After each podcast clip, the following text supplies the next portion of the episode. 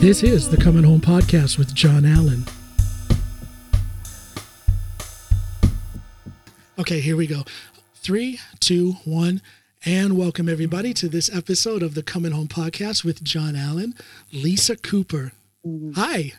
Hey there! Yeah, so happy to join you. Well, yeah, I'm so happy you. to I'm so happy to have you, and um, you are literally one of you know when when I started this podcast or in in the in the run up to starting this podcast a little over a year ago, about 15 months ago, I had a list of people who I said, yeah, if I can do it, I would love to talk to him and her and her and him. Mm-hmm. And your name was in that l- little handful of names. And call me procrastinator, call me, I don't know, shy, whatever that is. But it took all this time until now uh, before I could ask you and, and get you on. So I'm glad to have you here. Yeah, I'm honored to be here. I, I think also podcasts have uh, obviously within COVID, podcasts have been sort of a, a recognized uh, communication medium, but I think you've taken it uh, and just run with it and really given us a, a, a really good diversity of different people and stories and and doing great work. So Well, happy to be here. Thank you. Yeah. Thank you. I'm really enjoying it. I'm enjoying the the um, the fallout from this. You know, Mm, um, like you said, I've gotten to talk with a lot of interesting people. I've learned so much over these last 14, 15 Mm. Yeah. months. So let's see what I can learn from you. You know, Yeah. I can remember way back when I first came here. I don't know exactly when, but I remember seeing you on TV Hmm. on the news talking about things. I'm like, wow, there's a mm. there's a place for us to be heard. And by us. I mean Americans in Norway in mm, general, and mm, more specifically black Americans in Norway. Um, because there aren't that many of us. Um, and we do have varied backgrounds. So it just it it just felt good to see you on the news talking about the things you talk about. How, how did this happen? How did it how did you come to be an American voice in Norway? I think it uh, it was uh, very instrumental. A very good friend of mine uh, who was very active in Democrats Abroad. This was before Barack Obama, so we're talking what 2007, I think. Yeah.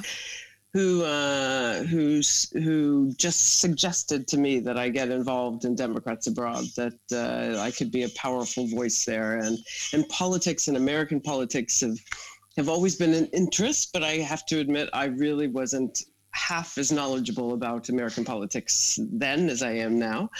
And uh, they just suggested to me that I, you know, volunteer and and and to be perfectly honest, uh, the, the the one of the main reasons I was asked to be on TV so much was because I was one of the only ones that could really speak Norwegian Yes, yeah. and yeah. and the others in Democrats abroad. And but but I also think what became very quickly apparent uh, was this direct link with me and Barack Obama, uh, because he uh, obviously was the, the candidate. Yeah. And to have, you know, an African American talking about another African American became very, very a very powerful media picture. I remember Uh, how how mm. much chaos not chaos. Well, yeah, chaos, but in a comfortable kind of way, an interesting kind of way, Mm-hmm. um, a loving kind of way when it became known that this black relatively Mm, unknown black American guy is going to run for president and Norway Absolutely. went wild with Mm, that. And then here you come. Yeah, but, but but I think it was uh, you know because there, there were so many different things that were happening at once. Yes. One was you know the immigration uh, and diversity in Norway was becoming more and more salient. You know we're getting more and more uh, immigrants uh, because when I first moved here in, in 1989 there were two percent immigrants and at that time maybe there were 12 13 uh, uh, it was becoming more salient for for businesses and and then you know everyone always looks to america Yes. uh, in, Yeah. in norway uh, for for for uh, obviously uh, you know not only you know, from from business aspects from the climate but but, but also as as kind of uh, what should one say uh, you know that that leading star yeah Yes, yeah. and, and I think uh, you know, and everyone knowing, you know, the racism, the history of slavery, and and understanding sort of the the the uh, the uh, the, the, the, you know just how strange it would be that Sure. America could have Sure. an African American as a president. Yeah. You know, it, it became a fascination. Yeah, it, it became. Uh, you know something that I think uh, even even Republicans uh, Oh, yeah. w- were a little bit in awe because Oh, I'll, yeah. I'll never forget after after Obama won, Republicans uh, abroad in, in Norway, the, the chair and the vice chair just came and gave me a hug and said, "Wow!" I mean, even they were proud. You know, it's, so it became sort of a uh, a journey of uh, of how far we can go. Well, I think a lot of people, I Mhm. think a lot of people try, both back home and here in Norway, they try to downplay the importance of President Obama being President Obama. That was Mm. such an important moment uh, in, in the United States. And then knowing how engaged Norway is with American politics, Yeah, it, it, it, absolutely. it, Yeah, it, it, yeah, it's just yeah. so easy to forget what a big deal that was.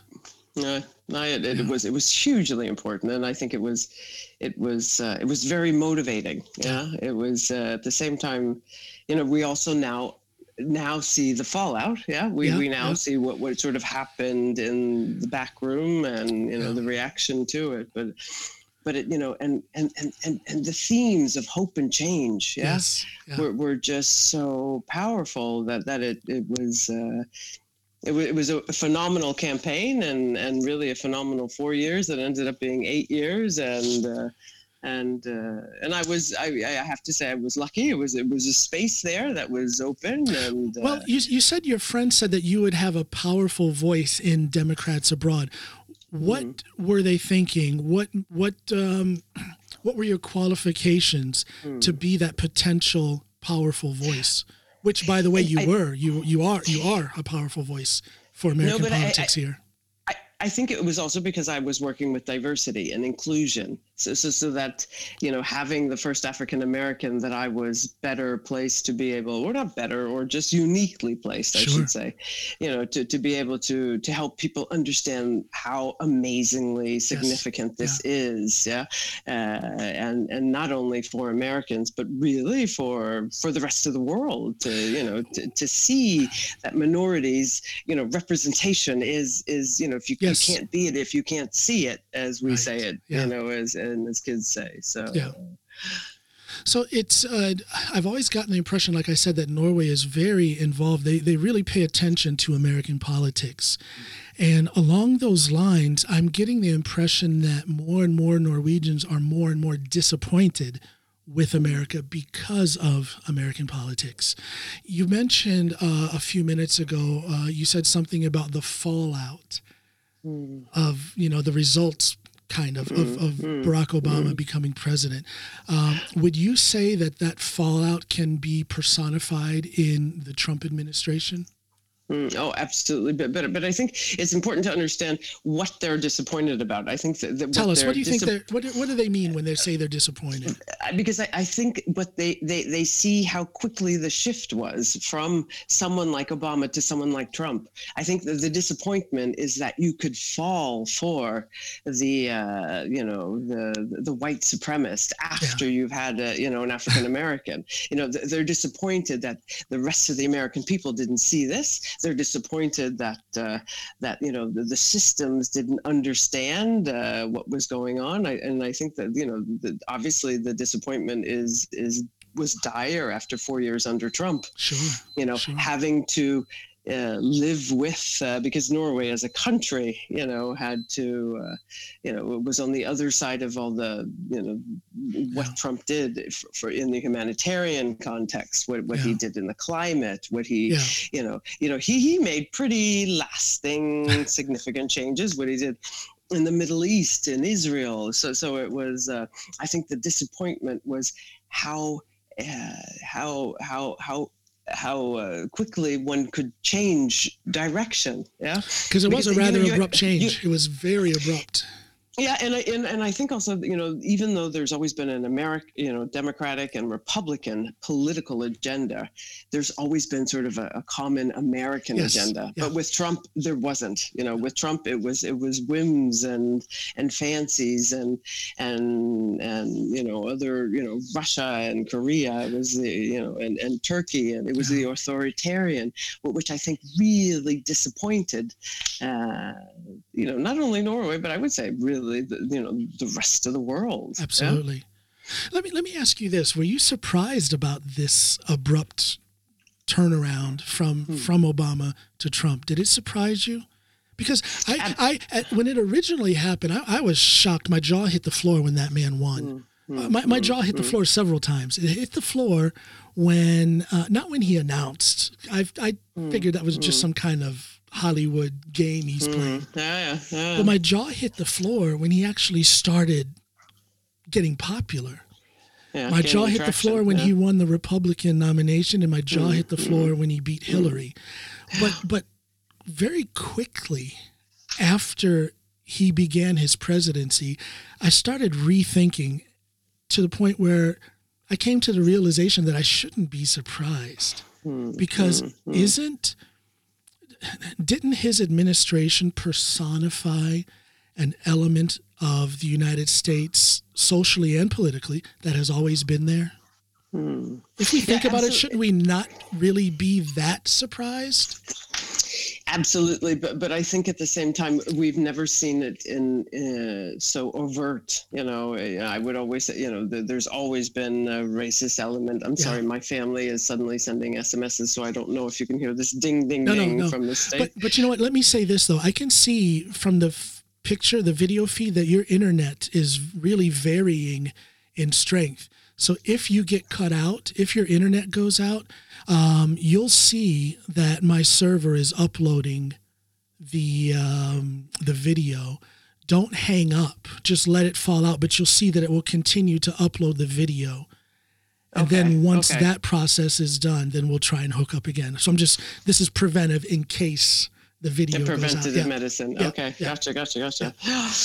But um, yes, so so back to the question: was was I surprised? Uh, I I think uh, I was in shock. Actually, I was I mean, for I was, a while. I was I was truthfully in shock, and I think uh, four years. I think I, I lived with a, an, an anxiety and that uh, that is a little inex- inexplicable because it was like this daily need to to read. I mean, oh, yeah. I'm not kidding. My, my morning routine is is to to go to to go to the New York Times. I I, I go to the American news before I go to the Norwegian news. The New York Times to read my Twitter feed, to read what he said, and to you know to listen to my to my favorites. It was this you know this obsession with uh, trying to follow you know what was going on in and also being in pure disbelief, uh, yeah. At, you know, at, at, at, really the systemic damage that he's attempted to yes. do, and and also the the the the you know, but I mean, I'm I'm you know, and I'm sorry to use such accolades when I speak, but but I am a staunch Democrat, you know, that I think is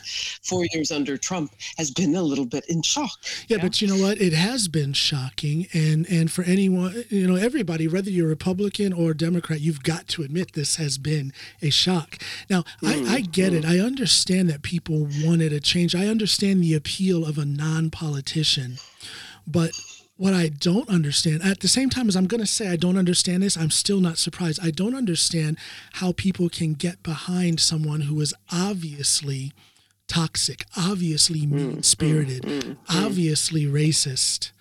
Um, mm, look, mm. look at it this way: if you're a Republican and you have to spend so much time defending why your president, why you don't think your president is is a racist, then he's probably a racist. Yeah. if you have to spend so much time. also, what, what scared me in the end was also the, the realization that I came is that yes, I have the same reflections that you did, but then I had there also the reflection is that maybe there are that many Americans that are really racist. Yeah. Well, there's there's there, at there least is, that I, many there's at least that many Americans who are willing to tolerate racism. I don't believe that every Trump mm-hmm. follower was a racist, but I do believe that every Trump follower, at the very least, didn't think that his mm-hmm. racism was that bad. I truly believe and, that. And, and, but I think it, it, I'll never forget when Trump, when when uh, when Obama won. I, I, think even for myself, I realized uh, demographics yes are how, how important they are you know and i realized that you know it's really the changing face of america that elected trump or i mean that elected obama and uh, and and and and it is also the changing face of America that has created Trump. Yes. Yeah? Yes. That has energized yes. his base, that has energized Republicans because they are so afraid of losing power. Yeah. Well, I, and I don't think that um, you know you people cannot say that Trump won because most Americans wanted him to win because that's not true when we look at the mm. um, the numbers. Mm. Um, now I can't remember the numbers, but it was there were several million more votes that Hillary Clinton had than Trump. Three and a half. But I but think, I yeah. but I do believe that Trump won because of some very uh, some very prominent weaknesses in our election system, mm. namely mm. the Electoral College. Absolutely. I Absolutely. also believe that this man won because Democrats got lazy. Maybe Democrats got a mm. little bit arrogant. Yeah, well, I wouldn't say arrogant. We, we, we, were a little confident. Yes, we really little... thought that uh, he was he was so far out there to the yeah. right that you know there was no yeah. way that this could happen. And then we we didn't we didn't. I mean, Hillary didn't go to Wisconsin. She didn't go right, exactly. to uh, you know some of the exactly. some of the, the, the, states that ended up being relatively. I remember watching. I remember watching in Mm. the run up to the final days of the election. I'm like, what, what Hillary? What are you, what are you doing? You know, they Mm, started to mm. talk on CNN. I remember even seeing Fox News mm. talking about her not going to places like Michigan and Wisconsin and spending very little uh-huh, time in uh-huh. Ohio.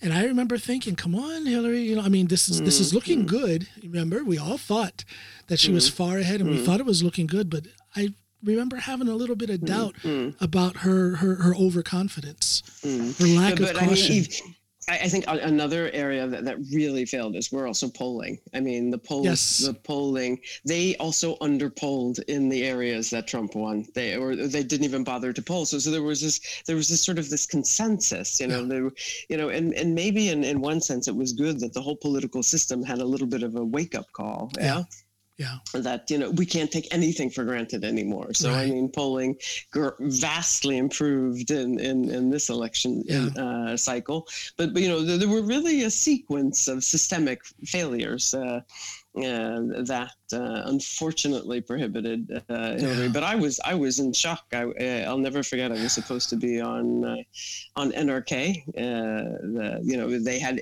they had the champagne ready. We were going to yeah, it was yeah. going to be women uh, and uh, and I I could couldn't leave home. I was bawling my eyes out with on my the shoulders of my my son who was at the time maybe 16 or 17 and then NRK wanted to come to my house and my son said no Yeah. nobody's coming here you are No, I. I totally get it. I totally Mm. get it. I mean, that was it was a shock. It was embarrassing. I mean, I'll, I'll say it straight up. It was embarrassing to have that man in the White House. It was embarrassing. I remember the day after, the morning after the election, I, I went to the gym uh, to get in some training, and I walk in, and uh, you know it's the same crowd at the at this gym, same crowd that's been there for the last twenty years. So we have the we've always had a lighthearted, joking uh, thing back and forth. So I walk in, and there's one guy sitting at a table drinking a cup of coffee, and he started, and all he could get out of his mouth was something to the effect, "Yeah, so now you're president," and I just I cut, I, I wasn't in the mood. It I mm-hmm, couldn't, I, I, I mm-hmm, couldn't, mm-hmm. I just couldn't, and that's what I'm talking about. That shock, that embarrassment, but but, the, mm, and the shock mm. and embarrassment were there for for the last four years, the entire mm. time. But but quite quickly after that shock set in, then I started to realize, you know what? I'm not surprised. Because that element, um, that element is there and it is prevalent. Um, it doesn't but- dominate but- the but- United States, but it is there, and it gained in prevalence, it gained in voice, and it gained in numbers. Throughout the entire Obama administration. Now, some people will say that President Obama caused a lot of division. No, he didn't. Uh, America became divided because there were a lot of people who just didn't like that this. it was black- his his pre- his presence caused division Thank you. yeah? Exactly. Yeah, exactly. yeah, Very well put. Mm, So I, I wasn't. When I think it through, I am not surprised that we had to Mm. go through these last four years. I'm not surprised. I, you, I'm, I'm, I'm surprised we had to go through it. But, but are we better uh, off now? and- are we better off now because of it? I think I think we're we're better off in knowing what we're dealing with. Yes, you know what I mean? It's always kind of like you know we, we know the true landscape. Yeah, we know the true colors of, of people. Yeah. Yeah. Um, but but I think don't forget that. Well, you know, yeah. yes, Trump got 80 million votes, uh, or no, no, something I can't remember. 79 to 83 some yeah i forgot Yeah, but but but but Biden got vastly. Yeah. I think now it's almost seven million more. So, Yeah. you know, the, predominant uh, uh, feeling in America is not in in in the Trump alley. and you say we don't we, And- and you say we shouldn't forget but i would say that um, that lesson has already been driven home and we see it with this very Mhm. decisive biden victory now i think the main thing to think about is keeping our motivation up keeping this momentum Mm, going. It seems that we are so far, but we're only just a little over 100 days in. Do you think that America, the, the, the left in America, can keep this momentum, can keep this focus so that the next election goes even more in favor of the left? What do you think? I think so. I think I've been duly impressed, you know, and I, you know, the funny thing is I can actually say I have proof that I said Biden Harris in the beginning. Okay, in the beginning, because I could see, I could see the, the significance of having Kamala Harris there, Yes. but not as president, but as vice president. Yes. Perfect, perfect. Uh, and Biden, he just, you know, he just oozes of uh, of uh, experience. Uh, Yes. he, you know, and uh, and calmness. Yeah Yes. and you know and also the fact that donald trump even i think donald trump and all the republicans were also fearful of, of biden Oh, yeah? absolutely. That's why they attacked him as they did. exactly and that's why that you know very early you know Yeah. went to ukraine to try Yeah. to find dirt on him Yeah. so i think they've done an amazing job. And i've always said you know in the first two years he's got to just do things as quickly as possible. He's done things my man has done things faster than i ever thought he could Yes. and, Yeah. and, and, and, you know, and even this transportation bill is five times bigger than I thought he would push through. Uh, uh, and I think, I think, I think they got this. I, you know, I, I Well- think they got this, and then even more. Uh, I think they're doing the uh, right things, but what do you think of? Okay, let, us talk about the Biden Harris agenda for a second. um, I like everything they're saying. I agree. Uh, The, the momentum is there. They're doing the right things. They're saying the right things. But do you think that there is a potential impassable brick wall with the wonderful gentleman, Democrat from West Virginia, who repeatedly, repeatedly mm, mm. voices his disapproval in the Biden Harris agenda. What what I- part I do you think think that's going to play Joe going forward? I think Joe Manchin uh, is. is He's allowed to feel what he feels, but I just worry Yeah. about what that's going to do to the momentum going forward. Yeah, I think I think, but but I mean, he is a guy that understands his power, and Oh, he's sure. not going to let go of that power. He's No. not going to let go of the power in the media and the power in the Congress. Yeah, and he's going to use that to his benefit. But that's where it's so nice to have a, someone like Biden, who hopefully is able to have a good dialogue with him and make sure that there's a that there's a win-win. And I think in the end of the day, he's it's it's going to end up landing on you know on on on what should one say Some sort of bipartisan solution. Yeah, but yeah, but but, but it's on. You know, is it fifteen dollars or is it eleven dollars? Exactly. Is it, Yes. Yeah. Is it Yeah. you know Yeah. is it five trillion or is it three trillion or Yeah. you know are you going to give to my state or you're not going to Yeah, give to my state? But uh, but you know Joe Manchin is a, is a smart guy. You know. Well, sure he is, uh, absolutely, and he's really flexing his muscle these days. It it worries me, but I guess you know you, you bring up a good point. Okay, uh, we want fifteen dollars for minimum wage, but because of Joe Manchin, mm, it might be twelve dollars, for example. mm, And okay, that's better than this. What is it, seven fifty that it is now? hmm. So I absolutely but I, I think i think the democrats i think we, we understand the system better than ever yeah i think uh, the win in georgia is a is a true reflection of how organized we are on the ground yeah wasn't that a beautiful thing to see? Wasn't Absolutely. and, beautiful? and, Ah. and and you know what? You know what's even more amazing is that yes, they can throw out these new laws and these new regulations, and there are people in Georgia analyzing how to overcome that. Yeah. Because and and and I, what I don't think Republicans understand is that the more the harder you make it for us to vote, the more determined we are to figure out how to make it easier for our people and everybody. do you think these do you think so- these attempts at voter suppression are directly um, pointed at black Americans or do you think it's just a general Republican effort to quell the numbers among Democrats period I, I think it's probably the latter, but it's the Okay. easiest the the, the, the, the easiest uh, way to get to the latter is to, to look at the African Americans, yeah, or uh, Black uh, Americans, and that's actually something that's funny that I'd like to talk about because we used to say African American, Yeah, and now yeah. it's Black American, and I've always liked Black American. I always say I've- I've I- always yeah I've trained my head to say African American because everyone else does, and then all of a sudden now everyone's saying Black American. I guess I'm like, oh, stubborn. you're saying I guess I'm Yeah. stubborn because I've always held on to black Americans. That's what I always said when I was a kid. you too. Yeah, yeah, yeah. now Me I'm too. I'm Me not too. a kid, kid at heart, but I still say black Americans. Yeah. But, but you know what I think is fascinating? It's because after Kamala Harris, then they stopped saying African American Ah, because she's not Exactly. African American. But, but nobody talks about it, and that irritates me. Because I've even written on Twitter to to her sister, you know, can you bring this up to light and help us understand? Because you know, it's it's sort of like it's a shift in the vocabulary, and I find those little nuances and Sure. diversity extremely important. I think it only important if you talk about it, you know, and I think it- un- yeah. and people can understand why the shift in vocabulary is important. But anyway, sorry. That no, that no, that's bit of a no, but that's a good point. That's a good point, though. The the mm-hmm. discussion mm-hmm. around diversity needs to be had. That's one thing that I've been mm-hmm. saying uh, loud and clear since I've been here in Norway, especially over the last couple of years. Is that discussion needs to be had, and so many people are afraid to have it. Mm, So many, you know, as as a Black American here in Norway, I see it so often where I will engage someone in a discussion about these things, about all things mm, uh, skin color, about all things culture, about all things diversity and inclusion, and people go into a defense position immediately, mm, and it's like, where does that sense of being attacked come from? come from. Hmm, I don't think that, in in general, I think Norwegians are very accepting people hmm, all the way up until the discussion about the condition of the minority comes up. hmm, Then they kind of clam up, Hmm. back off, and raise their fists.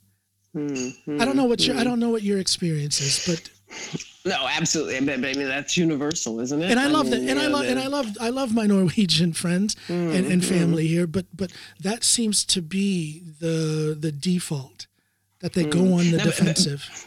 but, but I think that's uh, you know talking about race is hard. Yeah, talking about race requires uh, requires a lot of empathy. It, it requires a lot of uh, humility. It, it, it requires uh, you know you know sort of uh, characteristics in us that maybe we don't exercise every day. Yeah, Ah, you know, and it requires the ability to take a perspective of, of, of another race, you know, that a lot of people lack. Yeah, a lot of people lack contact. A lot of people lack understanding. They, um, you know, they lack knowledge. So that, you know, so so that I, I, I think that's actually why I love working with diversity because you're you're entering into a zone where it's hard for everybody. Yeah.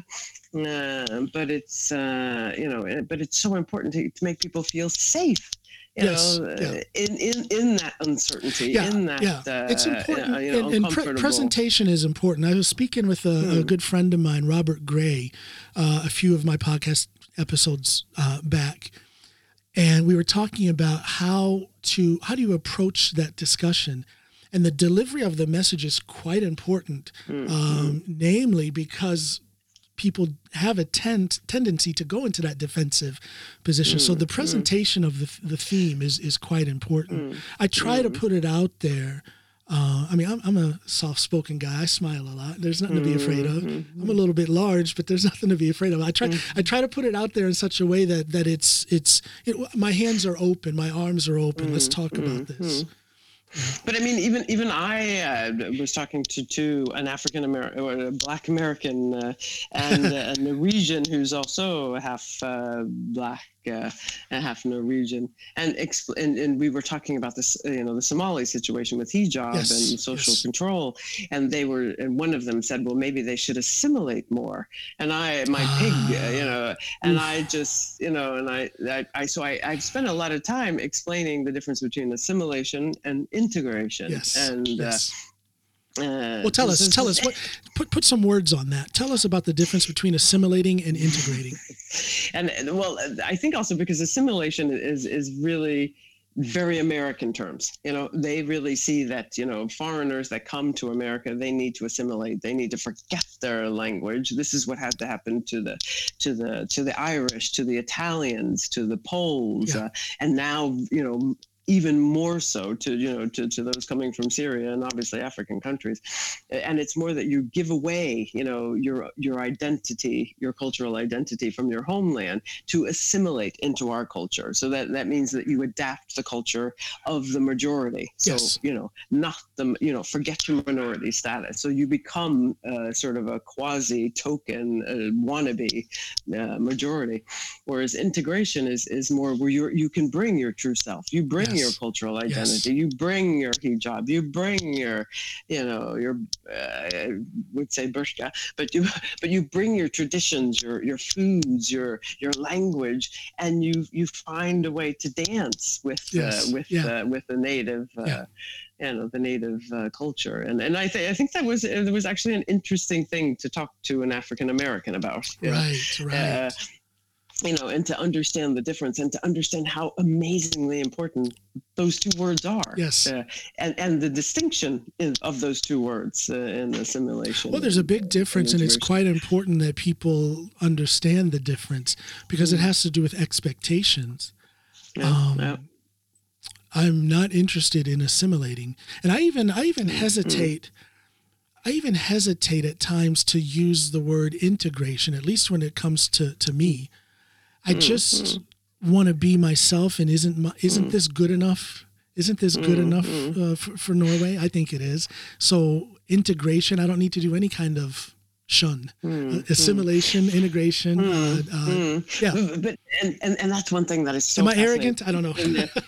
No, no, absolutely not. But but but it's uh, you know because diversity used to be just diversity, and then it became D E I, which is the E is equity and the I is is in, in- inclusion. Inclusion. And the inclusion is really where the in, in, in uh, integration is. Is where you know where you can ask people. I feel I can bring my my true self. I Yeah. you know I can be myself in an organization. That is such a powerful statement. Yeah yeah. and, Yeah. and and that is really what integration is about is that uh, you can be your true self in the society at large that you Yeah. dance in yeah Well, I like that definition of integration. Maybe I'll start to integrate now.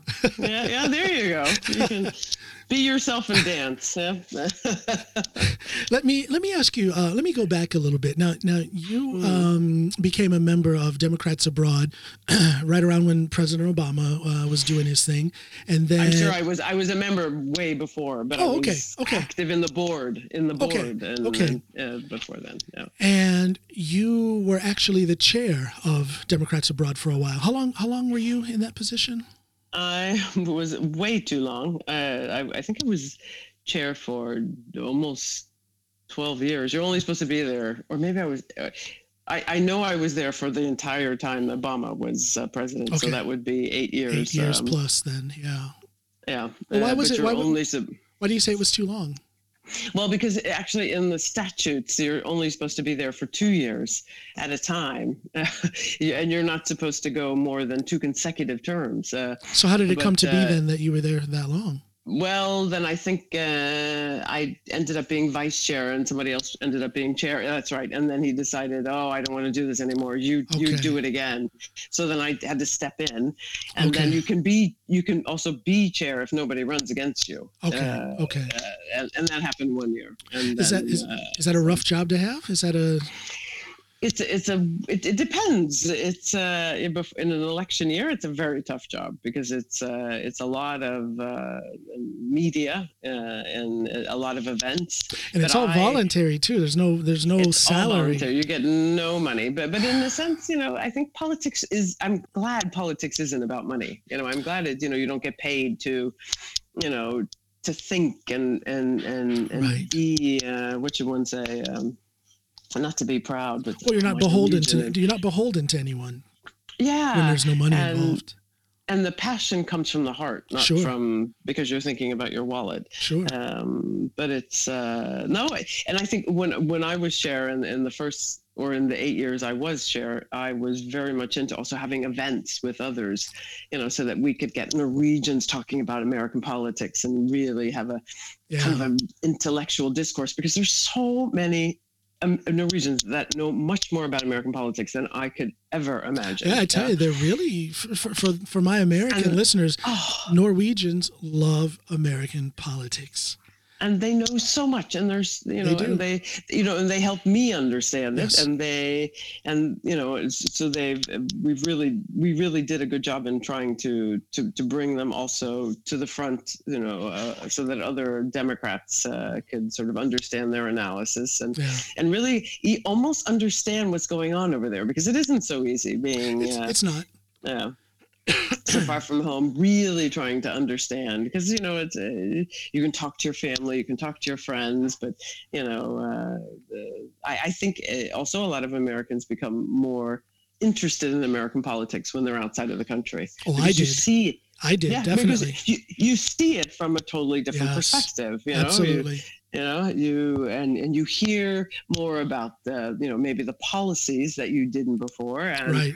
And, and not only that coming to a, a, social democratic country like like norway with with you know free medicine or you know yeah. free healthcare and childcare and, and and and the like you begin to understand and question the differences yeah yes yeah. Uh, so so that it becomes um maybe more interesting to, uh, to, to follow. But it's it's it's it's wonderful to be active in, in Democrats abroad. And so it kept you uh, it kept you in motion. It kept you busy. Um, you know, I, I saw that really cool picture of you and President Obama on your Facebook yeah. feed. Where where was that? Where was that, by the way? That he uh, he came to Oslo in connection with a meeting at Oslo Business Forum in September. Uh, what was that? Uh, that must have been three years ago. Five? No, ninth, maybe four years ago. And um, and I I I was very good friends with the, the ambassador, Barry okay. White, yes, uh, yeah. who was also ambassador appointed un- by Barack Obama. Yeah uh, and you know, I, I, call him kind of my grandfather. Uh, so close, we we actually became so that you know when we're doing media performances, uh, yeah, you know, I'd yeah. call him and get some tips on what's going ah, on, Barry. Nice. And he was a lawyer. And, what a great resource to have. Oh, he was he was an amazing guy, and we, we really saw eye to eye in a lot of issues. And uh, so I'd always been joking with him. The one thing you got to do for me, I got to meet Obama. If there's one thing in life I got to do, I got to meet Obama and he was like, I don't know, Lisa, you know, see, I'll see what I can do. But but when Obama was coming for Oslo business reason uh, region, um, uh, it was major secrecy, and I've I've had meetings with the Obama Foundation, so and, okay. and they know who I am, and I've been writing to them. Oh, can I meet him? Can I see him? And and nothing, nothing. But it was the day before uh, he was there that uh, he said uh, I got this amazing email that I actually no I think I should probably print it out and, and put it on my wall you know where President Obama would like you to be his official guest ah uh, oh. and uh, and and I just but but I, I, was I was speechless. I, oh, I, can I, imagine. I can I can I can speak to a wall literally, and I've never been so nervous in my whole life. Oh gosh, I can only imagine. I've met some famous people up through the years, mm. but but I think if if I had the chance, to uh, official guest. Come on now. Oh, I mean that. Oh, oh God. Oh, it was, and then the whole time he was talking, I, I actually sat in the front row in the huge saw, yeah, the huge auditorium, you know, right in front of him. So it was oh it was amazing and uh, that's almost as cool as when i was in the front row uh, at the prince concert when he was in oslo in 2011 almost, almost as cool oh I'm so mad I didn't go to that concert. I was so close. I, I, I actually ended up not hitting send Oh. to buy the ticket. I don't know what happened. And and then he unfortunately passed away right afterwards. But you were so lucky. This That was, uh, um, yeah, this was in 2011. It was two days after the tragedy uh, in Oslo and on Utøya.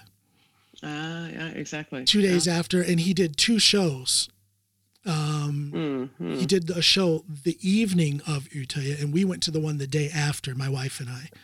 Wow. And um, so there was a lot of emotion in the air. Mm. And and and he really really captured it. I mean, uh, Oh, I'm kind of not kidding when I say that would almost meeting President Obama would almost be as eclectic as that moment would. But we, we were right there, right in the front row, and he was a little over an arm's length away.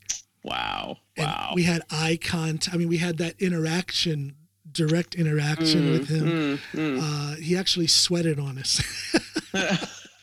he was playing a guitar solo. so you have and his he- DNA. and he and he and uh, he and he spun around and his sweat flung out and I started screaming. I mean, you could have put me, you could have photoshopped me in on a scene from 1962 at a Beatles concert with all those little blonde-haired girls. That's how Oh, I was. yeah. I would have been with you. Oh, But, yeah, great he- show. They were both they were both sold out, so I was Okay, uh, yeah, no, we jumped on that right away, got our tickets, and we were on the floor right, right in front of the stage. Oh, it was wonderful, Wow. Wow. wonderful experience. Anyway, that has nothing to do with this stuff. No, no, no, but, it's, but it is the same thing with Obama. But but you know, but I have to say when I when I met Obama, I I I was also told to be last in line so I could have more time with him. oh, how nice! Uh, how ni- they, which, they took which care was of you. nice. They oh, took they, care of they, they were amazing. Uh, but uh, yeah, well, that speaks to uh, that speaks. I, I just want to sh- uh, shoot in with this. That Mm-hmm. speaks to your standing at that time as the chair for Democrats abroad. I mean, that's not again, it's not a paid position, but it's a it's quite Mm-hmm. the important position. You are basically the Mm. head of the Democrat movement in Norway, and that's a that that carries a little bit of weight. as- that carries a little think, weight. uh, and, and one thing that, that people don't understand is that we're much different than Republicans abroad because we're part of the Democratic Party. Yes. Yeah. The, the Republicans, that's just an interest group. So they have no connection. Why why in is fact, that? That's so strange to me. Well, because I, it's, it's a matter of governance, and that's just how they decide to govern. Okay. You know, in fact, there is they're called Republicans abroad in Norway, but that was disbanded lo- a long time ago. So Oh. f- from the Republican side, so I didn't know so they're that. supposed to be called Republican overseas, but uh, but uh, you know, it, it they- they they're they're an interest organization, so they're fully allowed to do, and you know, and Sure. and we need the Republican voice. You know what I mean? I want to You say know, this. I want to say this. I want to call mm-hmm. them out, not by name, but as mm-hmm. as Yeah, the organization that they are. I want to call them out because Hmm. someone in the top, towards the top of that organization, I have asked them so many times. I don't need to mention any names, but I have asked them so many mm-hmm. times to come on. You know, I'm not a politician, Hmm. but I'm interested in politics, and I like to. I would like to have a discussion because that side of things needs to be heard. And it has been it has been scheduled, it has been agreed upon, and then they've backed out for this, that, or the other reason. I'm calling hmm. them out. I wish they would come on and do hmm, what you're doing hmm, right now and have a conversation. and, and I think I and I understand. I mean, I've even I've been in extremely a, a number amount of debates, and, and one debate we were actually in in in, in Drum, and the, the the chair actually said he he you know he's tired of doing these things because he feels like Oh. everyone's throwing things at him, and it's like you know well, well you shouldn't think that you know don't take it personally. This isn't you know you know like in Norwegian sak og person. You Yeah. know it's. Uh, it's uh how do you say that in Well, uh, the English? subject the subject is not the person. The issue is not the person. Yeah. you know but but they take it so personally Okay, but, but, and- I, but you know what? Why don't they? Why don't they think? We, we talked about this, you and I, just a few minutes ago. The messaging, how that message is packaged, is quite Mm. Yeah. important. yeah absolutely So absolutely there's a certain, Hmm. let's all admit it, there's a certain harshness to the Republican Mm. message. There's a certain hmm. amount of exclusionism in the. Hmm. Republican message. So I don't understand their incredulous uh, uh, response to the way people are not accepting their message or to where, to the way people are answering their message. They should not be that surprised. They've got to look at the Yeah, but- packaging. But but I think also uh, you know th- I, I of course I agree with you but but I think Norway is such a liberal country you know so, so they they have very few followers in in Norway so that it you know it becomes in in in one sense it may, maybe a little bit hard for them because they're such a minority yeah a minority voice for for which they're not used to in America in America they have a much greater standing than Sure, they than sure. they do uh, obviously in in uh, They've got it Mm. rough here in Norway. They, uh, Yeah, but they- but they but, do. but They- having yeah. said that, they do have uh, people who do think a lot alike. I was on um, on uh, on Facebook today. NRK put out because you know it's Ramadan for our, our Muslim Hmm, brothers and sisters, and they put out uh, an article on some gentleman here in Norway who is fasting Hmm. for, for Ramadan, and he said something to that effect that it's good for him. And oh my gosh, the comments, the comments that came, they were written in Norwegian, but they could have been taken from Mm, the Republican National Convention. mm, mm, So- so there are people here who do think a lot. it- It's it's quite similar to the Republican message, but again, I believe it's the packaging of that Republican message. They haven't figured out how to package it and make it fit for Norway. You know. It's, a, it's, it's an art form, I guess. It's an art form, I guess. But it, but there has to be a certain amount of willingness to change. I don't think they're willing to change their messaging. They don't seem to. Then- but but but I, I think they're they're just on the wrong side of popular politics. Yeah, they're they're And I think we're allowed to say that. I believe there is Yeah, a right and wrong. absolutely. And I do believe that on most issues, Hmm. nine out of 10, they are on the wrong side. They're on the Hmm. wrong side of humanity. They're on the wrong side of compassion. They're on the wrong side of, of, they're just on the wrong side on way too many issues. Way and too many. I and we're seeing agree. that. We're seeing that more and more often. Mm. They're mm. seeing it in their numbers. That's why mm. they're doing these things. And I believe it's being done out of desperation. These things with voter suppression, these s- certain issues that they've taken up. I believe it's out of desperation because they see that people just aren't following. People just aren't dig to, to put it in, in, in street terms. They're just not digging that shit. yeah, but, but but also it's it's it's you know the political reality that uh, you know if if you don't have the numbers, you know if you can't get the voters, then you fix the system. You know, then you fix the system yeah. so that the, you know so that And you they're can good still. at that. They you- are good yeah, at that. They're very good, and I think that's where Democrats are a little. Uh, I don't want to say naive. We're just too nice. You know. Well, I- we really are too nice. Yeah, but You again, know, but, look- but, but I but I think now Biden he's Yes. figured it out. I mean, Biden, my man, he he and he and uh, Kamala have decided they're moving. uh, they're moving and shaking. They they're are moving and shaking.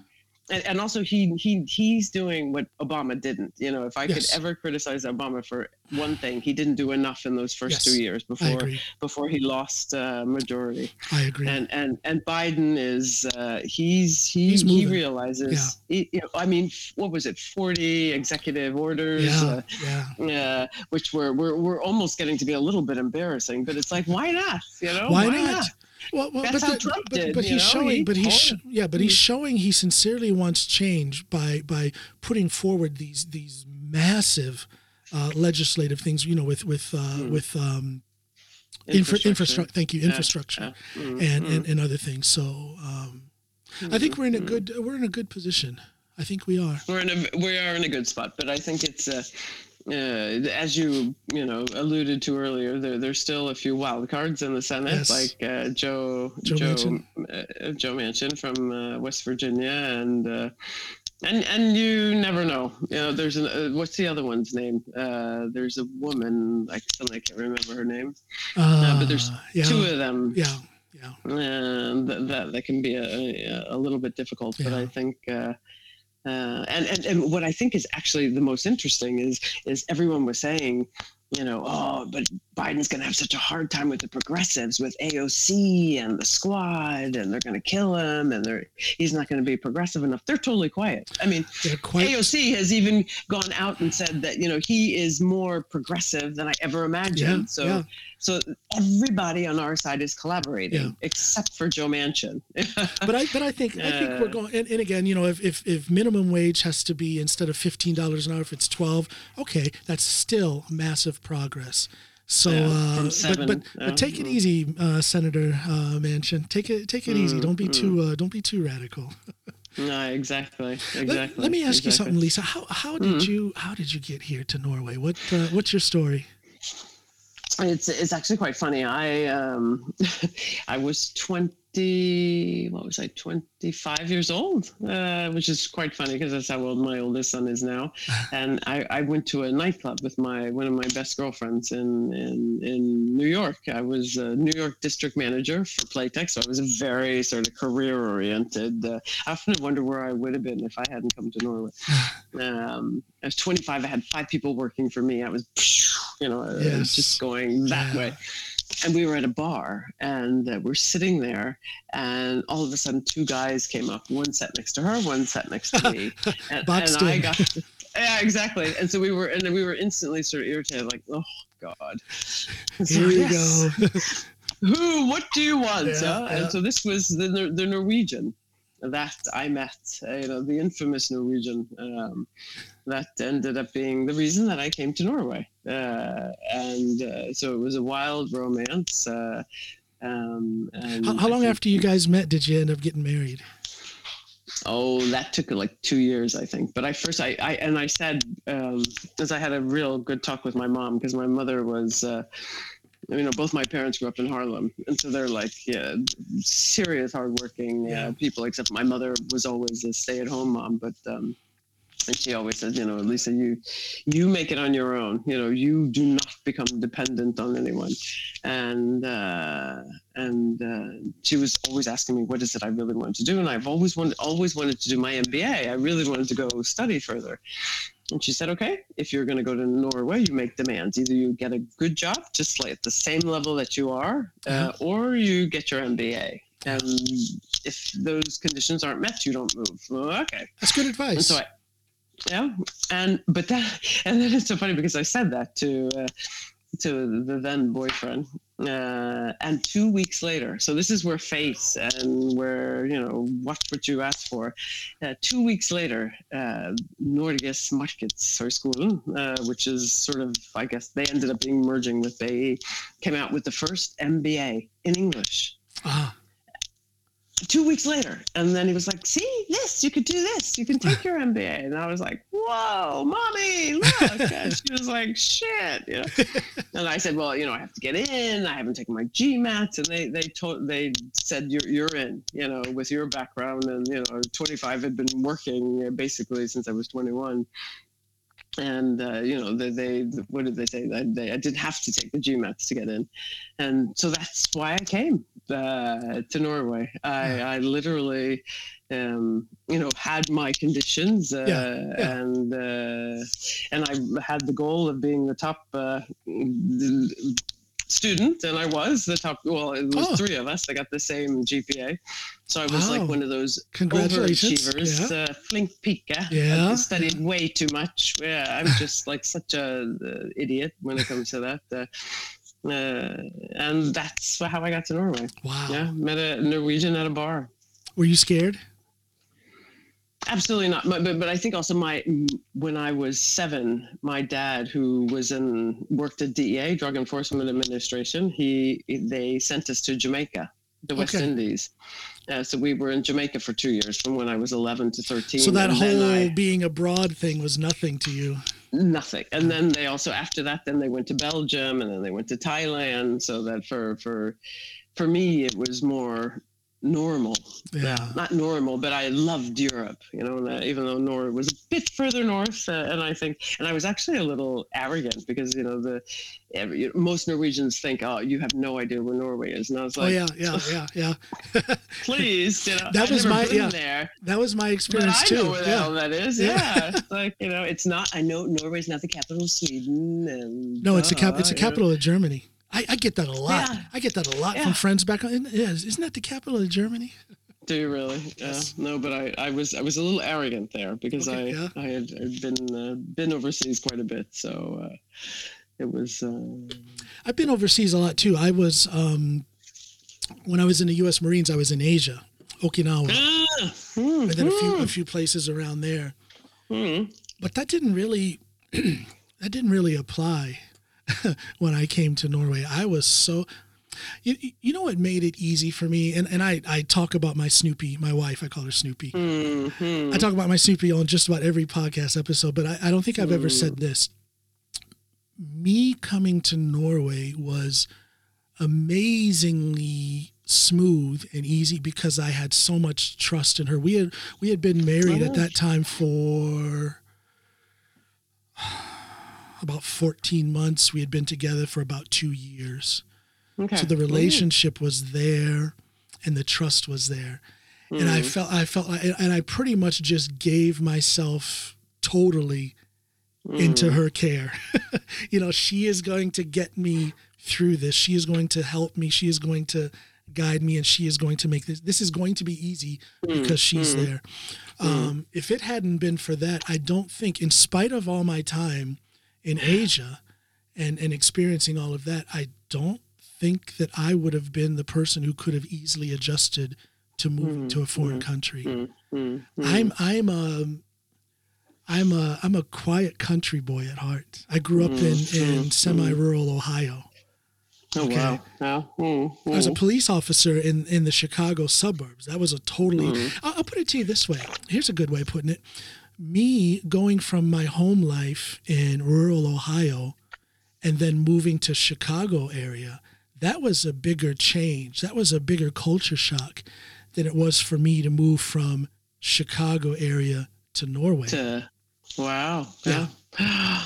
because because because Snoopy just her being there and her being that piece Mm. of home that I could take with me. Mm, You know, mm, That's mm, what that's what made it easy for me. Mm. But, but I, No, I, I, no, go ahead, go ahead. I know I, I went through it. I think it was I think it was definitely difficult. I think, you know, because I was the only black person at school. I, I you know, I lived in Frogner and I think I was the only black person in Frogner. I was followed around in all the stores until they realized it was American and then I was everybody's best friend, which I think really irritated We got snatched up by a security guard. You know those those uh, uh, Securitas uh, security guards. We got snatched up. This was back in 2003, I think it was, when my mother came to visit. So it's me, my ma, and Snoopy Mm, at one of the shopping centers here in Drammen. mm, mm, And now uh, Drammen has, you, as you may know, Drammen has really changed over the last 15, 20 years. uh, mm, but mm. and, and back then there were there were immigrants, there were black people here, but not that many. And I think that Drammen at that time was a lot more unsure of how to deal with this immigrant thing, immigrant thing back then. So we go into a shopping uh, a shopping center and into some store. I, I needed to buy a steering wheel cover. I had a I had a Chevrolet Blazer and I needed a steering wheel cover. So we walk in, all three of us, and I pick out the steering wheel cover, uh, go up and pay for it, and and the lady says, "Yeah, do you want to do you want a bag for that?" And I said, "No, that's okay. Just give me the receipt." She gave me the receipt. I got the steering wheel cover. We put it in another bag that we had, and we walk out. And next thing I know, one of those security guards, he didn't grab me. He grabbed Snoopy, and told us to get back in there. He's he's going to detain us because we stole something. Wow. And, wow. I, it, Ah, it tur- ah. turns out that he just, I don't know, I guess he was over ambitious because it all, we went back in and we, you know, the lady hmm. who, yeah, so it all, it all worked out. But Hmm. I, I can remember people being more ill at ease in my hmm. presence hmm. back then than they are now. And I would imagine that you probably experienced that in an even larger degree because you were here even earlier in Norway's, let's call it history of, of, of, of immigrants. Uh, Yeah, and I think there's actually there's two factors uh, that, that have to do with that. One is um, you know if you want to go into the theoretical aspects that that is also sort of behind mentoring, which is what I also do. Uh, Uh, in, yeah, I want to talk about that too. in my I want to talk about my that too. organization. One one is contact. Yeah, you know that's because uh, you know in, when I came, two percent immigrants. You know, not all Norwegians had contact with Right. other immigrants, so that, so that then they become, you know, very much the others. Then Yes. their unconscious biases and what they read about in the media that they're, you know, criminal or you know, which is usually nine out of ten the first thing that's on the the, the top of the list, or or somebody that's going to be using the system. Yeah, yeah. So so without contact, and I can actually even remember when I was in uh, the integration and, and diversity directorate where I worked for two years. Uh, when we had um, responsibility for figuring out where all the refugees would be would live, yeah, and one of the principles that we started with is that we wanted every municipality in Norway to have immigrants. We weren't only going to put them in Oslo. We weren't only going to put them in Drammen. We were going to put them in the north and the south, all over, because we just wanted to normalize their Yes. presence. Yeah. And now, you know, so when I started there in 2007, I think, uh, um, there were not immigrants in every municipality, but now there are. And now you can also see what that's done for the uh, the, the integrating, the Well- integration barometer, because now people are more accepting. Yeah. Yes. Well, I can remember. Um, uh, we also have a home up at our place on Seiland, up in Finnmark. That's where my wife's uh, family is from. Uh, And I can remember the first time we went up there, the first couple of times we, we went up there, you know, back in 2002, 3, 4, 5, maybe 2006, all the way up until then, when we would go into town, into Alta, for example, or up to uh, Hammerfest, and the stares I would get. Mm, not hostile, pure, uh, uh, unfiltered curiosity, especially from the kids, absolutely. especially from the kids, Absolutely. and that is simply because they, they, you know, They had never- they had never seen, they had never seen anyone like me before. Hmm. And now that is different, and it really is quite amazing that Hmm. things have changed so much. I'm not saying it's perfect here for minorities, far from it, but Hmm. it has certainly changed and become a lot better very quickly over a Hmm. relatively short period of time. I've been here for 19 years, and I see the difference. Oh, yeah, yeah, yeah. I, I see a, a tremendous, tremendous difference. And I think also because w- one of the positive things uh, is that you see uh, more connections with immigrant being positive Yes, rather than being yes. the negative, you know, and, and that's actually why I started the, the first project I started, which brought me into sort of the diversity field was the top 10. Uh, and that project was because I was so frustrated with how the media portrayed immigrants. Did you say in, top uh, top 10? Top 10 Top 10? Yeah. if you google the top10.no uh, and the uh, I, I think it's still there actually um, it was a project i had that, that ran for 11 years uh, it was sponsored by the government uh, without me even asking uh, it actually it's actually even a funny story because i i I applied for funding to the government. I was working at, you know, Defense Communications as one of the divisional directors, but I Mhm. just was so passionate that I had to change the discourse. So I applied for funding with a researcher to the Ministry uh, of uh, the uh, Communal Regional Departement, or whatever it, yeah. it was. And uh, uh, you know, to do this project where we would focus on the positive, we would focus on immigrants that succeeded, and you know, try to put them in the media in order to sort of counter Wow. the discourse, uh, the negative discourse. And they actually called me and said that this is the strangest application we've ever seen. This has nothing to do with what you the the uh, you know the you know what you applied for, but we love it. Oh, that's wonderful. so if if you if you re-rig it this way, we'll give you funding because we just think this is so important. but now, now, what did that funding cover? Did it give you? Did it enable you to hire workers? No, no, no. It was it was a short term project, so it was uh, Okay. you know, and I didn't need funding for me. I already had a, a job, so it was. Yeah, but I'm was- thinking about employee, you know, other people to work with you to. To but, but this this was more a project, so it wasn't sort of to fund the company. Okay. So it was it was a project focused. So it was to fund and give funding to the the, the researcher. So she got duly paid, and and time for um, for for somebody else that actually did uh, more of the coding, Okay. you know, and, on the research aspect Right, right. but but he and we had we built a website so there was a bit of funding that we needed to do that so we basically just went out and just found and this was only focused on women in the first year uh, what we considered the top female immigrants in Norway and Yes. and top was not only that you had like a formal leadership we said that you had you know um, uh, you could be an immigrant you had a good story or you were a, uh, you, you know we had we had leadership was in several different categories so I it wasn't only favoring people in formal leadership Right. positions Right. and we had a jury that just you know chose them and uh and then we were, i think our lucky break was also when we when we went to announce it and we went to dagbladet and uh, Famous and I think Norwegian like- uh, uh, newspaper News- for those who don't know. Yeah. and uh, and we were a little unsure, and I was thinking, oh, maybe we'll get a little like you know box in the corner, and it, it ended up being on the front page of Yes. Dagbladet Wow. in the first year, and then it was, and then it just exploded. But but, Amazing. but the cover, but the cover was these are the top ten uh, successful immigrant women, and this is how they succeeded. I mean, so it totally blew up uh, what a beautiful light to shine. Wow. and uh, and why did I talk about that? But uh, I can't remember. But but I think but, but I think that was that was that was Norway then. Yeah. You know, so that was the media discourse, and you just Yes. needed like a paradigm shift to to start talk about positive stories Yes. of, of, of you know then it was women and then the next year i had to do women and men because they started to complain well what about the men yeah, yeah okay all right Well, all right You know what? Hmm. I, I think that the thing, the whole what about men thing, um, still needs to have a light shining on it. I was just talking with hmm. someone about this a couple days ago. Now, what was it? It's been two weeks now, two, three weeks since I had my little media blitz on radio and TV and all that stuff.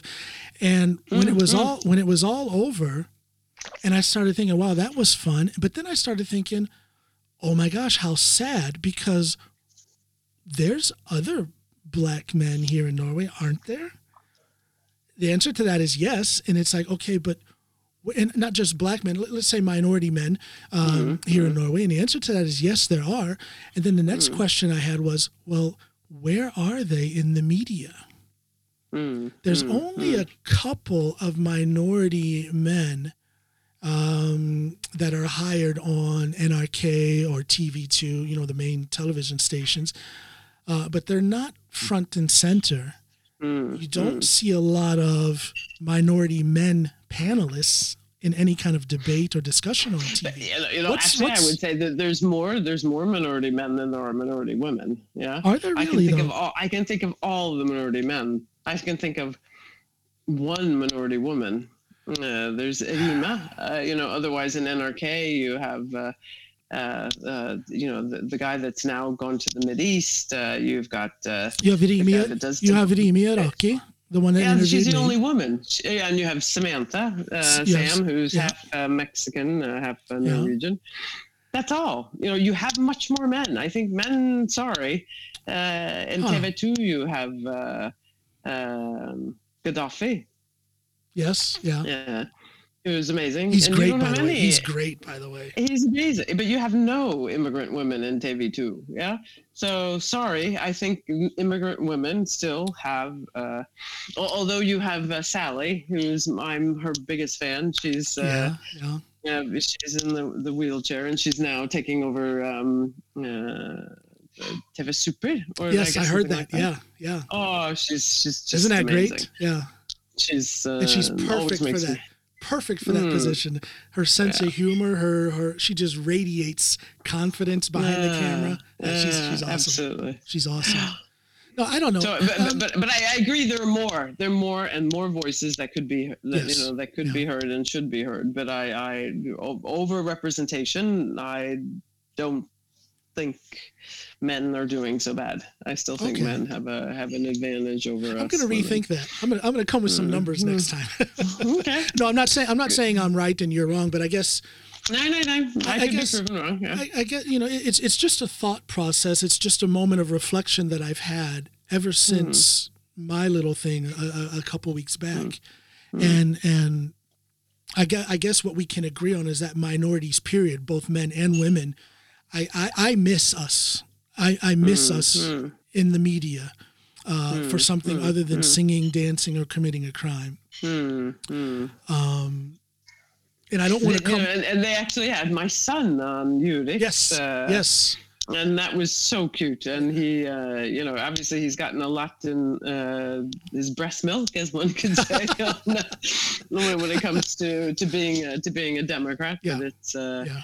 And, and I think you know he, he has the voice of the youth and, Yes, he does. uh, and and so so that it becomes but it's uh, You must be so proud of him. What a handsome young man, so well spoken, and uh, yeah, we were we were we were I think we were a little in shock you know it's like you get to talk about Biden's first hundred days not me uh, you yeah, but uh, but no I yeah but but before I let you go, I want to ask you now. Mm. Now we're talking about the some of the work that you've done to put a, to to, to highlight immigrants in Norway, minorities in in uh, Mm. in Norway, um, and then you um, so you had this project. Mm. But you've also done work under directly under your uh, company Catalyst. Tell us what Catalyst does.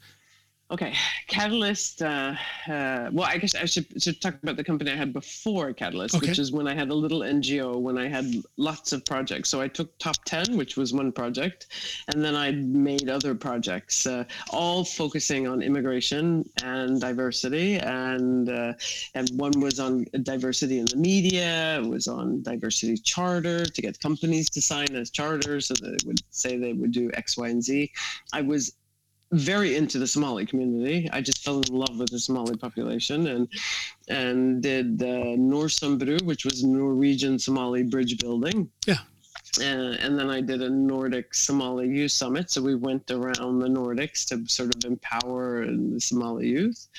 Uh, and then I had Catalyst, which was uh, just a little project at the time. And uh, it was because it started as a pilot in one of the Somali uh, the bigger projects.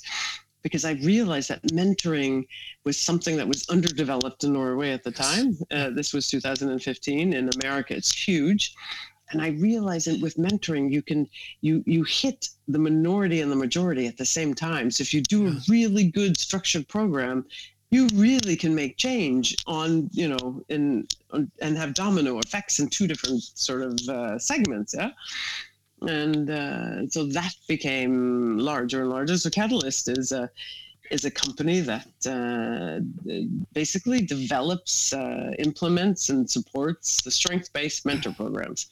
And when I say strength-based, it's because when I first started Catalyst, I wanted to make sure it was a little different than just a mentor program, which is really a boring thing. So I, we use positive psychology.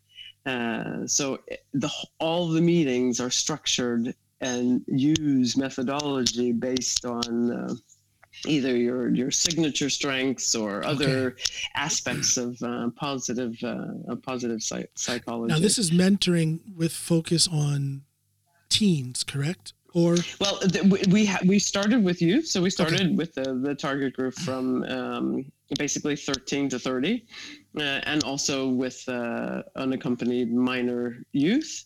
Uh, but then we've expanded because then we realized we're pretty good at mentoring, so we started to do mentoring for highly skilled uh, immigrants, and also mentoring for newly arrived immigrants. Okay, And and now we have also been working uh, with Oslo University Hospital for on a three-year research project.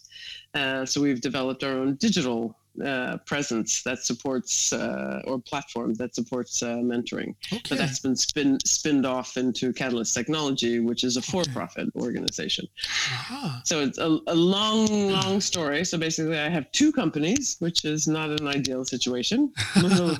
Been there, been enough. there, done that, and uh, got real uh, tired. yeah, focus, focus, focus. yes.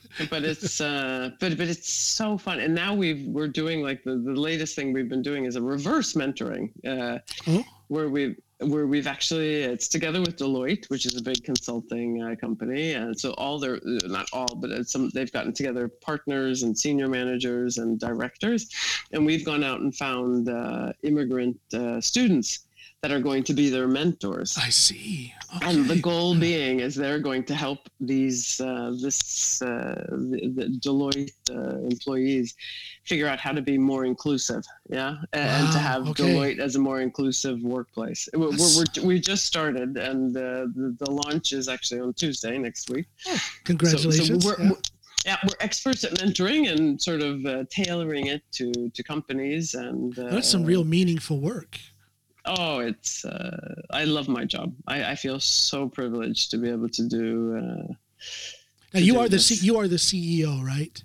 yeah, But and how- I founded both. But but how so- often do you get boots on the ground? Are you are you locked into the office because you're at the top, or That's a good. I think uh, actually this reverse mentoring. I'm boots on the ground. Okay, I, I yeah. like to dip my fingers in. good, Uh, good? but but but unfortunately um, i mean I, I was up to 12 employees now we're down to six uh, but that's also because we've, we've sort of re-rigged where we are our Okay. presence so we're in oslo and bergen um, and i find it important to get to get my feet wet Yes, yeah, Yeah. Uh, uh, and it's Well, that's where you're going to learn the most. with- That's where you're going to learn Yeah. the most. Yeah. Hmm. Yeah. And I learned, you know, and I have obviously tons of, uh, we're not tons, or just lots of mil- really clever millennials uh, that are exceptionally intelligent and very passionate about mentoring. I tell you, Uh, millennials get a bad rap, but there are so Mm. many of them who are exactly what you said. They're very passionate. They're very Oh. focused. You know, when they when they Oh. go in for something, when they go in for a cause, they're there. And this is cause. This is in. cause based work. You know, this whole thing Yeah. with Mm. mentoring and, and smoothing the path to Hmm. integration and include uh, inclusiveness. It sounds like you're doing some important work. No, it's uh, it's the most, it's very very meaningful. Yeah. I I can't complain. Well, I'm glad to I'm glad to see and to hear that you are enjoying what you do. I just want to tell you, um, as as we wind this up, uh, thank you so much for coming on. You are, I think I told you this before. Um, you talk about mentoring. You have mentored me without even trying to, because as I say, from the very first time I started seeing you on TV, I looked to you as an example on how to uh, you know how to touch the issues how to bring mm-hmm. people to that mm-hmm. discussion mm-hmm. about the issues.